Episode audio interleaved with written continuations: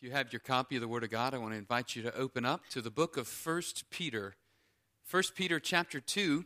If you're following in the chairback Bible in front of you, uh, that's on page 1014 or 1014. The title of the message this morning is The Church God's Priests in the World.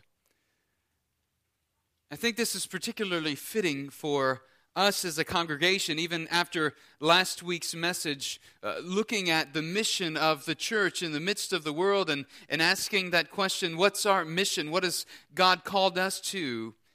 And in this passage, Peter is challenging the church to be a holy people set apart for God. They are a holy priesthood, in fact, a royal priesthood. And so, as we look at this text this morning, I want us to see that God is shaping and He's forming our lives really to fit into His spiritual house. He calls us living stones, as we'll see in a moment.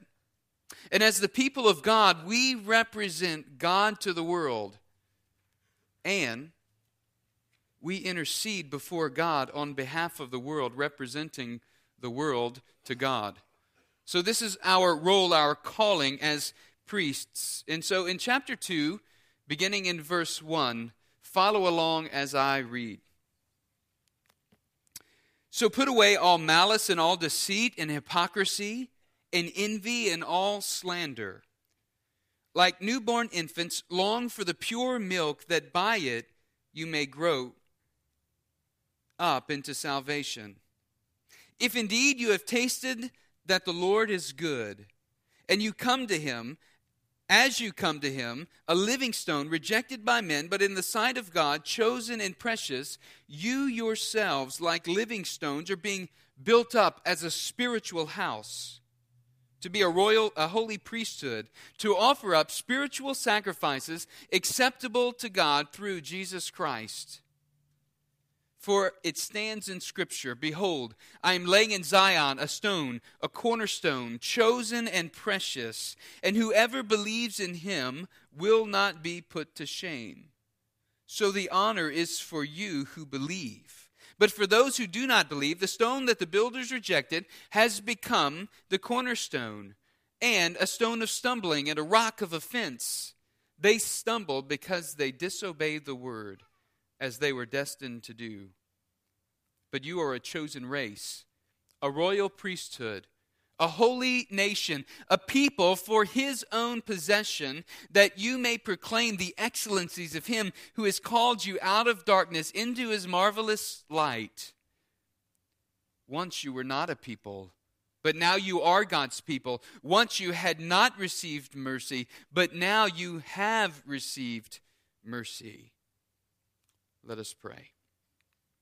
Father, as we open your word this morning, I pray that your word would speak into our lives.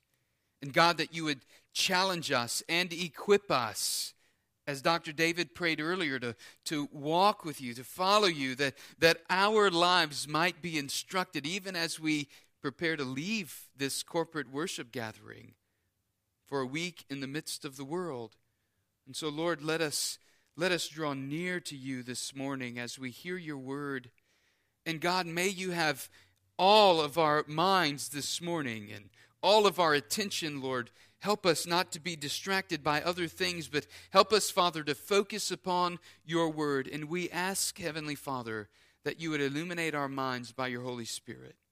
Lord, that you would cause our hearts to love your word and equip us, God, to walk and to to live according to your word, applying it to our lives. And so this morning, Lord, I pray that the words of my mouth and the meditation of my heart would be pleasing in your sight, O Lord, our rock and our redeemer. For it's in Christ's name we pray. Amen. In verse 10, we'll begin in verse 10 this morning, but in verse 10, he says, once you were not a people, but now you are God's people. Once you hadn't received mercy, but now you have received mercy. As the people of God, now having received the mercy of God, I want us to see two exhortations in this passage. Namely, this the first is that we, as the people of God, would desire the Word of God. And the second exhortation this morning we'll see is that we as the people of God are to come to Christ as the one who leads us and directs us. And so, as the people of God, we must look and see what Peter says in verse 10. Once you were not a people, but now you are a people of God. What does he mean by that? Well, he means that at, at one point you weren't known as God's people. There was a time when you weren't known as the chosen people of God, and he's speaking to the church. And so, for the church, we being God's people have a specific role that we are to carry out for the kingdom of God. And so, Peter is speaking to this, and he's speaking to the church, challenging the church to be living stones, to be holy people who are set apart for God. And particularly, this people of God, God's people, they've received mercy. They've received the mercy of God. And that even has to do with chapter 1, verses 23 through 25, where in chapter 1, Peter says, Since you've been born again, not of perishable seed, but of imperishable, through the living and abiding word of God. For all flesh is like grass, its glory is like the flower of the grass. The grass withers, the flower falls off, but God's word remains forever. And so he says, This word is the good news that was preached to you. It is the good news of God's word preached to us that Jesus Christ, living in the flesh, walked the earth, lived a sinless life, was perfect, died in the flesh, descended into the grave, and then on the third day he rose again from the grave, conquering death and sin, and ascended to the Father and has given us life. This is the good news and the hope of the gospel. And this is what is central for Peter as he's challenging and speaking to the church. And so, first, I want us to see desire that the first exhortation that we as the people of God are to have a desire for the word. Verse 2 commands us, saying, Long for the pure spiritual milk. I left out that word spiritual when I was reading, not intentionally, I just overlooked it. But he says, Long for the pure spiritual milk spiritual milk here, it's a metaphor for the Word. It describes God's Word to us. And for Peter's listeners, this metaphor carried added weight. Oftentimes, when they would go to the market to purchase milk, they would have to make sure that they were purchasing the real milk. It's kind of the difference when we go to the market today, go to Walmart, and we, we go to the milk aisle and we have what? Whole milk, we have 2%, 1% skim milk, we even have the, uh, the half and half, or heavy whipping cream, right, which is probably closer. Chocolate milk. Yeah, I forgot chocolate milk. Someone said chocolate milk. The, the point is, when they would go to the market, oftentimes the, wa- the milk would be watered down because the, the, um, those who were selling the milk, they were trying to increase their profit and make the milk spread out more. And so this metaphor carried added weight for Peter's audience. The challenge for us is to actively seek nourishment from God's Word instead of passively receiving the nourishment of God's Word. You know, I think the key to this type of approach to Scripture is to say that when we approach God's Word, we are approaching God's Word with an expectation that we're going to learn something about who God is. We're going to learn something about him and who he, who he is and, and, and what he wants to communicate to us about himself. I think the key to this approach then is when we come to God, we're coming to him with a desire for greater understanding. And so we are to long for the spiritual milk. We're to desire the Word of God. We must desire coming to Him and learning from Him when we read God's word, we're to meditate on his truth and we're desired to desire to know him. In Psalm 119, 131, the psalmist says, I, I opened my mouth wide and panted, for I longed for your commandments. This, how, this, this is how we as believers ought to be when we come to God's Word. Listen, it, it's exciting to dig into God's Word and to study God's Word. It's exciting and it's fun when you when you uncover new truth and, and, it's just you and the Holy Spirit there with God's word and he's showing you insight into his word. And so, what I mean by we're to actively seek and not passively receive is if, if the only time we're digging into God's Word is when we meet as a corporate worship body, a corporate body of believers to worship, or, or when we meet in Sunday school, or, or when we meet in a, a, a men's group or a women's group in Bible, if that's the only time we're digging into God's Word, then here's the thing we're missing a vital part of what it means to walk with Christ and to know the joy of, of reading and studying and learning about Him. I operated a lathe in a machine shop uh, last two years of high school and the first year of college. And when I began, one of the machinists trained me. Now, granted, it, it wasn't rocket science what I was doing, just running a lathe and, and polishing, uh, polishing parts, a choke maybe, that, that goes into the oil field. But basically the, the machinist said, okay, I'm gonna teach you how to I'm gonna teach you how to run this machine, I'm gonna teach you how to do this work. And so one time he demonstrated for me how to run the machine, how to polish this piece of metal, how to polish it so that it could go to the next station. And then he said, Okay, it's your turn.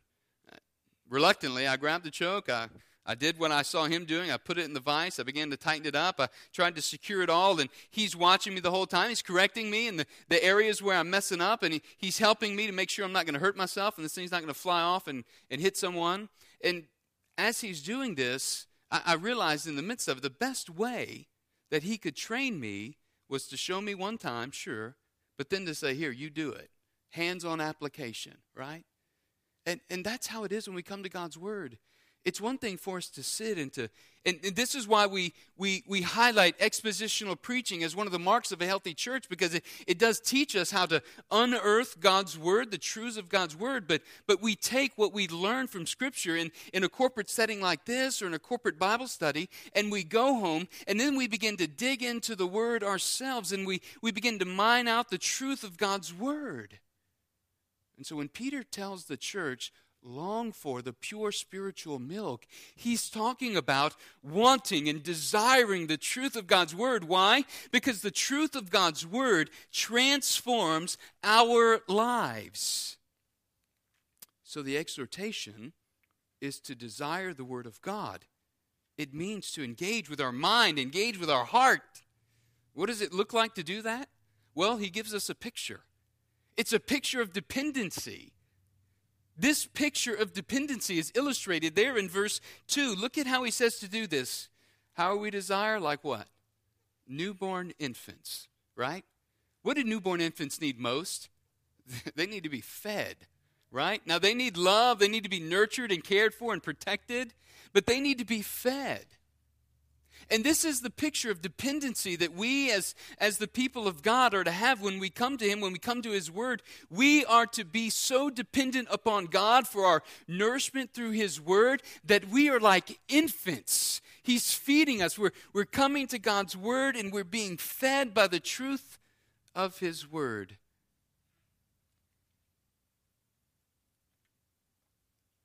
we translate that to just practical application. And every area of our lives, God desires that we would be dependent upon Him, not just for understanding the Word, but understanding how the Word that He has spoken to us and, and taught us through Scripture, how this Word works in our lives and through our lives to apply to others as we come in contact with others in our everyday life.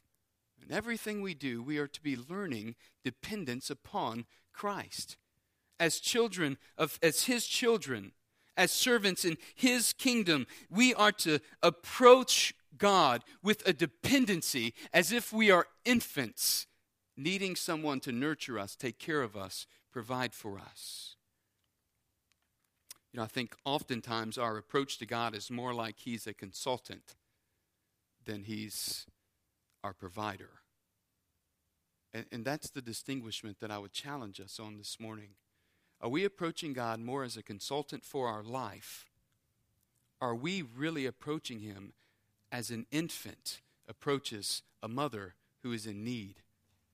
You see, He says, as newborn infants, long for the pure spiritual milk, that by it you may grow up into salvation. Uh, even, even the, the language as newborn infants, not just an infant who's learned to hold their own bottle, right? Uh, newborn, like everything. We're completely dependent upon God in everything. I don't want that to seem extreme, but in one sense, it, it is like every aspect of our life. We, we ought to be depending upon God, living by the Spirit.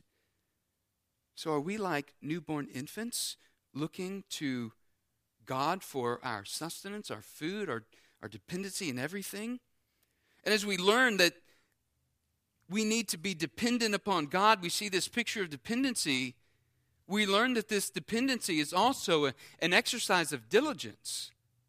We must be diligent, especially in verse 1. Look at what he says. He says, We put away something. And at the end of verse 2, he says, We grow up into our salvation. So, first, we, we put away. This is the effect that God's word has upon the church, has upon believers, teaching us to put away malice and all deceit and hypocrisy and envy and all slander, right? You know what malice is?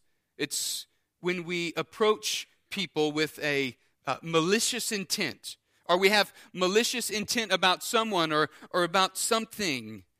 These can be described maybe as the fruits of the flesh.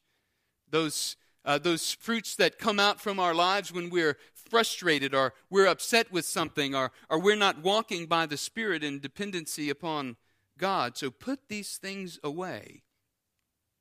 You know what happens? the, the more we grow up into salvation in Christ, the easier it becomes for us to put those things away. Now, there are new things that surface in our life that need to be put away. There are new struggles that we realize that we're having, and by God's grace and by His Spirit, we are continuing to be perfected in that way. But we put away these things. These things, slander and malice and deceit and hypocrisy, all of these things, envy, they are not to characterize the body of Christ.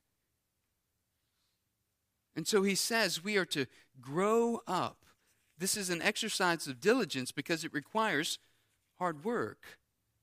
We're to grow up in, into salvation. Here's what a life of dependency on God and a desire for God's word does.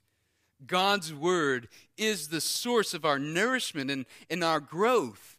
Because you see, what happens is God's Word becomes the thing which transforms us by the power of His Holy Spirit at work within us. And here's the thing healthy cravings for the Word of God bring about healthy growth for the children of God. Healthy cravings for the Word of God will bring about healthy growth for the children of God. I love what the psalmist says in Psalm 34 8 taste and see that the Lord is good. That's what Peter says at the end of verse 3 if indeed you have tasted that the Lord is good. Right? God is gracious, He's good. And as we read and study His Word, as we live our life surrendered to Him, as we're dependent upon Him, there is this goodness of God that we experience in our day to day lives, even. And so the people of God are to desire His Word by depending on Him so that we will grow into salvation. And as the people of God, the second exhortation this morning is that we are to come to Christ. In verses 4 through 10, look at what he says verse, first in verse 4 As you come to him, a living stone Peter just assumes the Christians are coming to Christ. He assumes that the church is coming to Christ. And the point is, our lives are to be built upon Christ. As God's people, the church, our lives should be built upon Him. Jesus is the foundation of the church. We see that in verse 4, in verse 6 through 8. It says of Jesus as a living stone, rejected by men, but in the sight of God, chosen and precious. The picture we're given of Jesus in verses 4 and 6 is that he's the living cornerstone. Peter wants to draw our mind's eye to see Christ as the living presence of God among his people. And he's saying there's no other foundation worthy of building our lives on. No other foundation. All other foundations are faulty, they will fail. Whether that's the foundation of trying to attain salvation by being a good person, whether it's through some idea of form of religion, whether it's through worldly achievements, all of these foundations will never bring us into the glorious presence of God. So, Peter wants us to see that Christ is the living presence of God among us. The purpose of him using this analogy or metaphor of living stones is that the temple was, the temple was built with stones. And the temple represented God's presence among his people. In fact, the temple was God's dwelling place. And so, what he's saying is now Jesus is God's very presence, God's dwelling place among his people. In verse 6 says that he is a chosen and precious cornerstone. The significance of, of the cornerstone is like the foundation of a building. And so, if the foundation's weak, the building won't stand. And so, the promise then of verse 6 Behold, I'm laying in Zion a cornerstone, chosen and precious. Whoever believes in him will not be put to shame. The promise of verse 6 is whoever then builds their lives upon Christ, upon this foundation, upon this cornerstone, they will not be put to shame. They will not be put out. They will become the church, God's holy dwelling place. They won't be disappointed. They will trust in the true and living God. People do one of two things when they encounter Christ. And Peter knows this. They will either believe and build their life upon Christ as he is the foundation, or they will reject him. As verse 7 and 8 says, they will stumble. Verse 7 says, So the honor is for you who believe, but for those who do not believe. The stone that the builders rejected has become the cornerstone and a stone of stumbling and a rock of offense. The builders of this text were Israel, God's chosen people, a title which is now transferred over to the church. And the people had rejected Christ, the promised Messiah. And what he says is those who reject the gospel of Christ and don't believe, they stumble over Christ. They stumble over the hope of good news, the message of the good news of the gospel. Oftentimes, the second part of verse 8 is where most people have difficulty, where we have difficulty kind of wrapping our minds around what this describes about the nature of a loving God. It says they stumble because they disobey the word as they were destined to do. I think this passage is primarily speaking and dealing with the corporate identity of God's people, Israel not necessarily with the individualistic mindset that we often have in Western culture as we approach a text, as we approach Scripture. What does God's Word have to say to me? And so, what we see here is the people of God, Israel, had rejected Christ, the Messiah. And I think it's in line with what Paul says in Romans 11 25, speaking of the mystery regarding salvation of the Gentiles that a partial hardening has come upon Israel until the fullness of the Gentiles has come in. Regardless of how a person understands this passage, this particular portion of the text, it can't be said of God that God is unjust or that he's lacking compassion, for he's a merciful God. He's merciful toward us. And the takeaway from this text is that Christ is the foundation of the church. He is the living cornerstone. He is the one who died for our redemption. He satisfied God's wrath against our sin. It's His righteousness that's been given to us so that we might be children of God. Jesus' life and ministry established the church as the body of Christ and he established the church to continue his mission in redeeming the world and proclaiming the gospel for the redemption of the lost. And so, as children of God, we see that number one, Jesus is the foundation of the church. And we see that as children of God, we're fashioned for a purpose in verses 4 and 5. That first phrase in verse 4, as you come to him, then jump into verse 5. You yourselves, like living stones, are being built up as a spiritual house. He continues the metaphor of, of living stones, kind of an odd picture, right? If you think about it in your mind, you think about a stone, and then maybe think about a stone with arms and legs, right? Or, or living, it's breathing, has lungs. What's the point that Peter's making? He says we're being built up into a spiritual house. You see, the analogy, the metaphor, speaking of the church. You and me, as living stones, we're being built up together. We're being fashioned into a spiritual house. That means my life, your life, our lives are being molded into the spiritual shape that God wants to mold us into, into the shape that He wants me to be, so that I'm fit for His kingdom and I'm, I'm fit for His service. It's a tremendous picture as the Word of God works in our life to transform us and change us, we realize that each of us have, have specific gifts as we saw last week, 1 Peter 4.10. As each one has received a special gift, employ it in serving one another as good stewards of the manifold grace of God. And so we take these gifts that God has given us and we employ them in the service of the kingdom. We employ them to serve one another. And what Christ is doing in our lives is He's shaping us and molding us to be that right fit in the church. And so, again, we, we think about how important it is for us as believers within the church to use our gifts to serve the body. God has gifted us for service in His kingdom.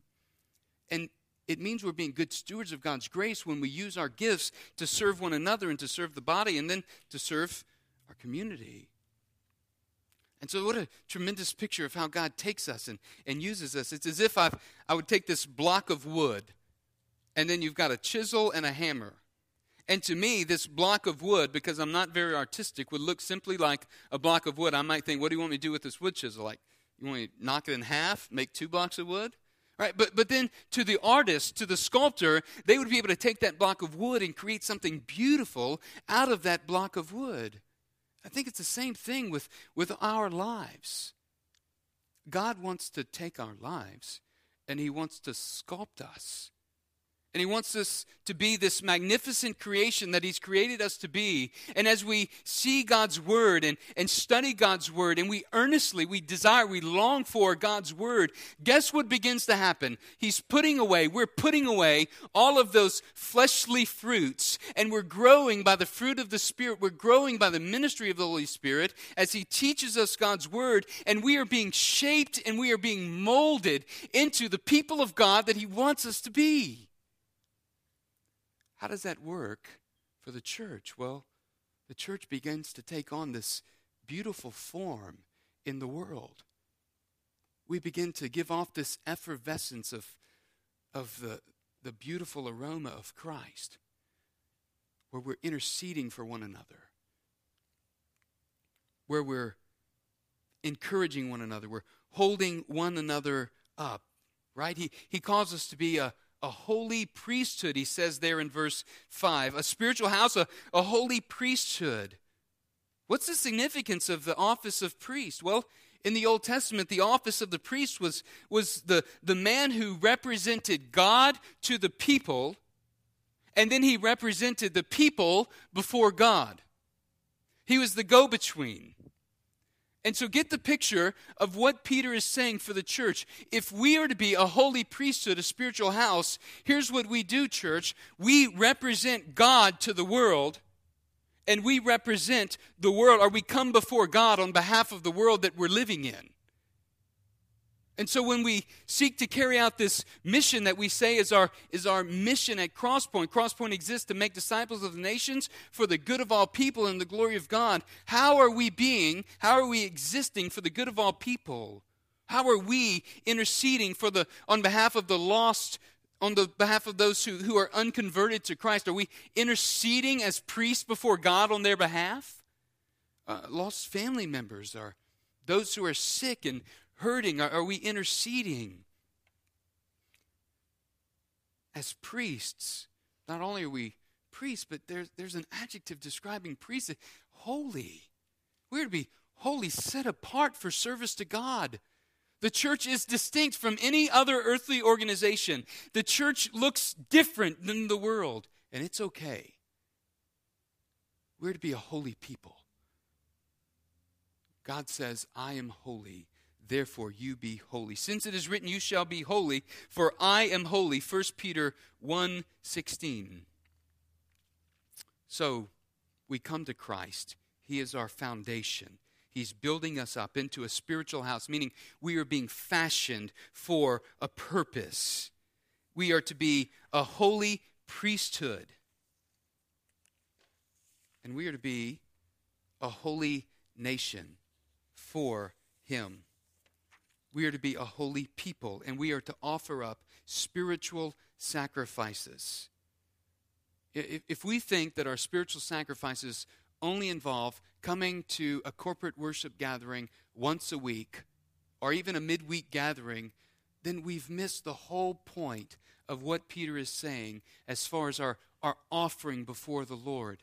Listen, as priests, we are continually offering our services unto God for the good of the world, for the redemption of the world as you'll hear in a moment, for, for the life of the world in which we live, we are offering ourselves. This means as, as parents, we're, we're, we're teaching the gospel to our children and, and sacrificing our own personal time and doing that. Why? Because we want to present them as, as an offering before the Lord or as, as a husband and wife. We're, we're loving our, our spouse, we're serving our spouse. Why? This is part of our, our service, our sacrificial service of worship.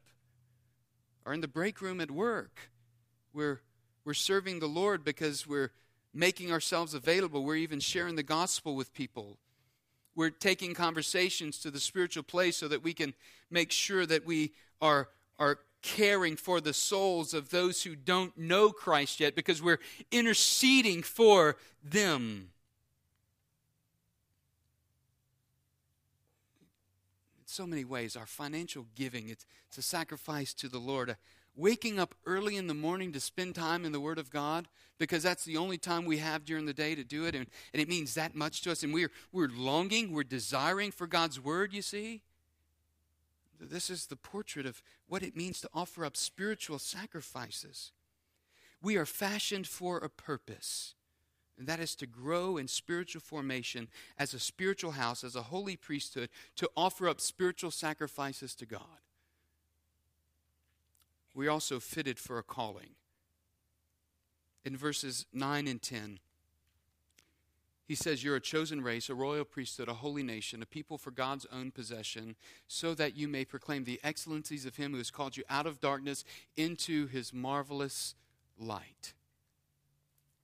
First, we see how we're fitted, right? He gives us these, these descriptors, telling us, adjectives, telling us of who we are. We are a chosen, we are a chosen race. We're a royal priesthood, the chosen race. The status of Israel has now become the status of the church. We are a nation for God. We are a people unto Him, and we are set apart for His service, His work, His mission in the world. A royal priesthood. We don't necessarily understand royalty today, but you couldn't just become royalty. You had to be born into royalty.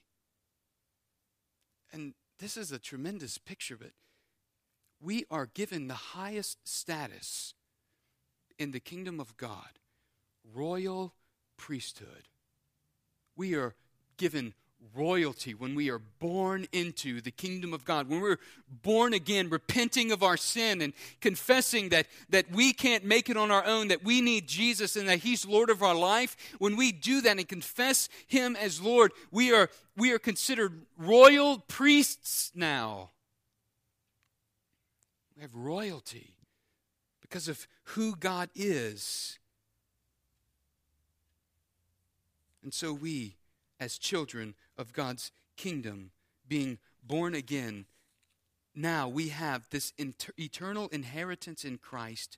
We have direct access to the throne room of God, the God of the universe. We always have his ear. We are a holy nation the church set apart unto God. And we are a people who are for his own possession. Christ purchased our lives with his life on the cross. And as the one who has purchased us, he now indwells us by the presence of his Holy Spirit. And so we are his. As 1 Corinthians 6:19 says, "Or do you not know that your body is a temple of the Holy Spirit who is in you, whom you have from God, and that you're not your own?"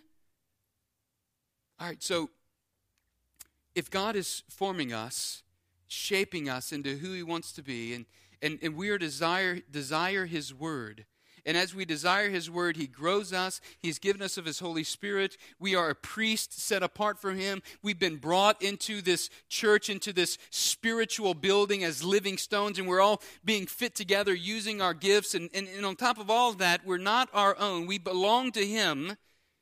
Listen, His desire as He fits us for this calling. His desire is to use us to make His glory known in the world. And as we grow into this service in the kingdom, I want us to consider what our calling is. Our calling is to proclaim the excellencies of Him who has called us out of darkness into His marvelous light. As priests of God who are interceding on behalf of the world, on behalf of brothers and sisters and those who don't know Christ, we are to be those who are proclaiming this wonderful, marvelous message of the excellencies of God. He's called us out of our darkness where we did not see Him and know Him, and now He's given us the light of Christ. He's illumined our lives. Is the light of Christ marvelous for you? Is it so marvelous for us that, that we proclaim His kindness toward us as we share with others? Is it so marvelous to us that we proclaim His love for mankind through Christ? Is it so marvelous that we're ready to share of His goodness toward others? We're ready to share of His grace, that we're ready to tell of others of the hope of salvation? Christ Himself has called us out of darkness. He's given us light. And so, the two exhortations we see this morning as we ask this question where, where do we fit in the spiritual house of God? We're to desire the Word and we're to come to Christ. And as we desire the Word, we are shaped into His likeness and we're shaped into what, what He wants us to be. And as we come to Christ, we're standing upon the foundation of Christ. We are put into the church. We are built together as the church, as the body of Christ. And He shapes us and He molds us and He fits us for this calling. So I would challenge us this morning, church. What gifts has God given you that He so wonderfully desires you to use in service in the kingdom. As a priest of God, think about your role in the lives of others. Think about your role as one who has been set apart for service to God. How does God desire to use you? How can we as the church work together to carry out the mission of making disciples of the nations?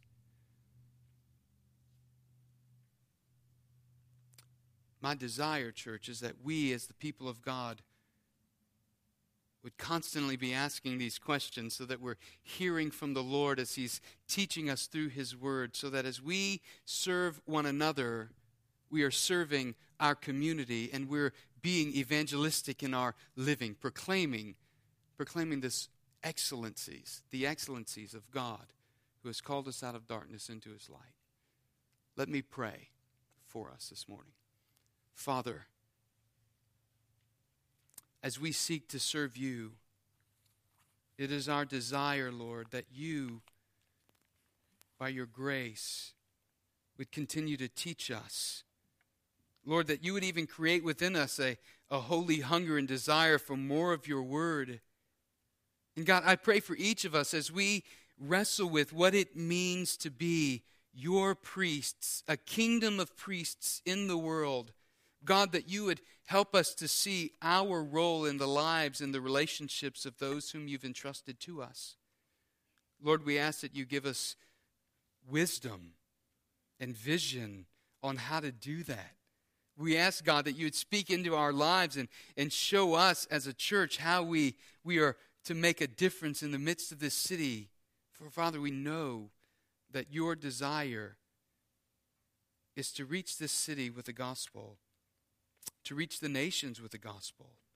And so, Lord, help us to be evangelistic in our living. For it's in Christ's name we pray. Amen.